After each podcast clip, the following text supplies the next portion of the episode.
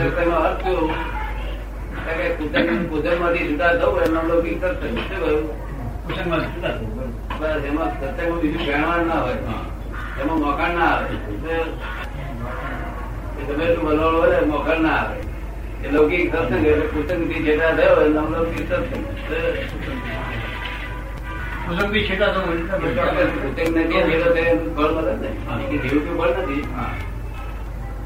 બાકી સત્સંગમાં તો આત્મા પરમાત્માની વાત હોય એ પરમહંસ નો સત્સંગ કહેવાય. હા.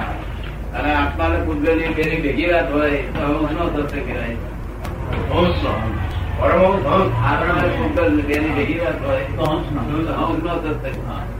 અને. નો બીજા બધા કાગડાનો સત્સંગ. કોઈ વાર કઈ ગયો મોકે પડી તો કાવ કાવ કાવ કાવ કઈ વાર ત્યાં મોકે પડી કાવ કાવ કાવ બધા ઉડે. કાવ કાવ એવું જોયેલું ને કાવ કાવ. રામજી એવું જોયેલું વાત? મારી મનમાં કઈ દે આત્માની વાત કરે અને પુસ્તકની વાત કરે પણ નિગલમાંથી આત્મા બની રહી જાય વાતો કરે. એ હંસનો સત્ય કહેવાયમાંથી જ આત્મા તરફ જવાનું છે ને. કદાચ તો પૂતગલ ને હું પણ માની બેઠા હતો ને. ત્યારે હું માની બેઠો. જ્ઞેય જ્ઞાતા પણ માને છે. શું માને છે? જ્ઞેય શું આપનું નામ ધરમચંદ. ધર્મચંદ આ એક જ્ઞેય છે. ત્યારે પોતે જ્ઞાતા છું હું જ જાણું છું. તો એ એ જ્ઞેય જ્ઞેયને જ્ઞાતા પણ માનવું એનું નામ મિથ્યાત્વ અને જ્ઞાતા અને જ્ઞાતા પણ માનવું અને જ્ઞેયને જ્ઞેય માનવું એનું નામ સમ્યક બરોબર બરોબર છે બહારના સત્સંગ સત્સંગ ક્યાં પણ એ સત્સંગ કેવા જતો માટે આ સત્સંગ દૂર રહેવા માટે. સત્સંગ બાકી વાતમાં ભેણવાનું કશું ના પડે એ તો બુદ્ધિનો વિલાસ છે. શું? ભેણવાનું કશું ના પડે દેહાધ્યાસ છોડવા માટે રોજ કઈ પ્રેક્ટિસ કરવી પડે અથવા કઈ કરવું પડે? અથવા દ્રષ્ટિ કેવી રીતે એની બદલવી એમ? એવું કેવી રીતે બદલવી?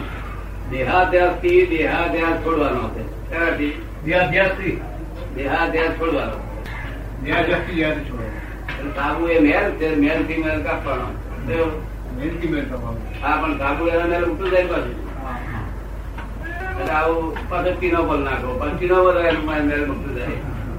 એ કેટલી લાઈન સુધી મેલ મૂક્યા કરે? એકલા જ્ઞાની પુરુષ મળે એ પોતે શુદ્ધ સાબુ છે. શું છે? તમારે શુદ્ધિકરણ મેળ ના નાખે? બીજા બધા ગુરુઓ કેવા? પોતે આગળ શુદ્ધ કરે પોતે પોતાનો મેળ નાખતો જાય. તો છૂટ્યું પછી રહે તો નહીં કશું ધીમે ધીમે લાવવો કેવી રીતે એમ? એને કઈ રીત છે ખાસ એમ?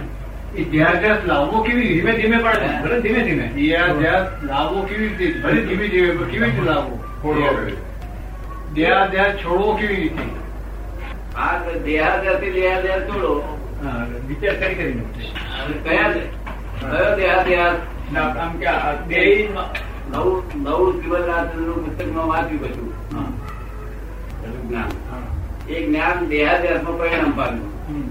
એ દેહાદ્યાસથી જૂનો દેહ દેહાદ્યાસ છોડો. નહીં તો બધી જ્ઞાની પુરુષને પાસે જાવ તો તમારે દેહાદ્યાસ. પોતાથી થઈ શકે એવું હોય. કાલે એક આવ્યા મેં કહ્યું ને, એ કે મારે જાતે કરવું છે. એને દવા બતાવી ને. કોઈ કોઈ માર મારે કોઈ ગધું કાપી દે કોઈ અપમાન કરે. ભાવ બધું તે વખતે જાગૃતિ રહેવી જોઈએ માતા તમારા કર્મનું પરિણામ- છે. અને આ નિમિત્ત છે. માટે નિમિત્ત ઉપકારી છે. મને કર્મ છોડાયો. આટલો જો ભાવ રહે. તો દેહાતે સુધી જાય. જાગૃતિ રહેવું આ જમાનો જાગૃતિ?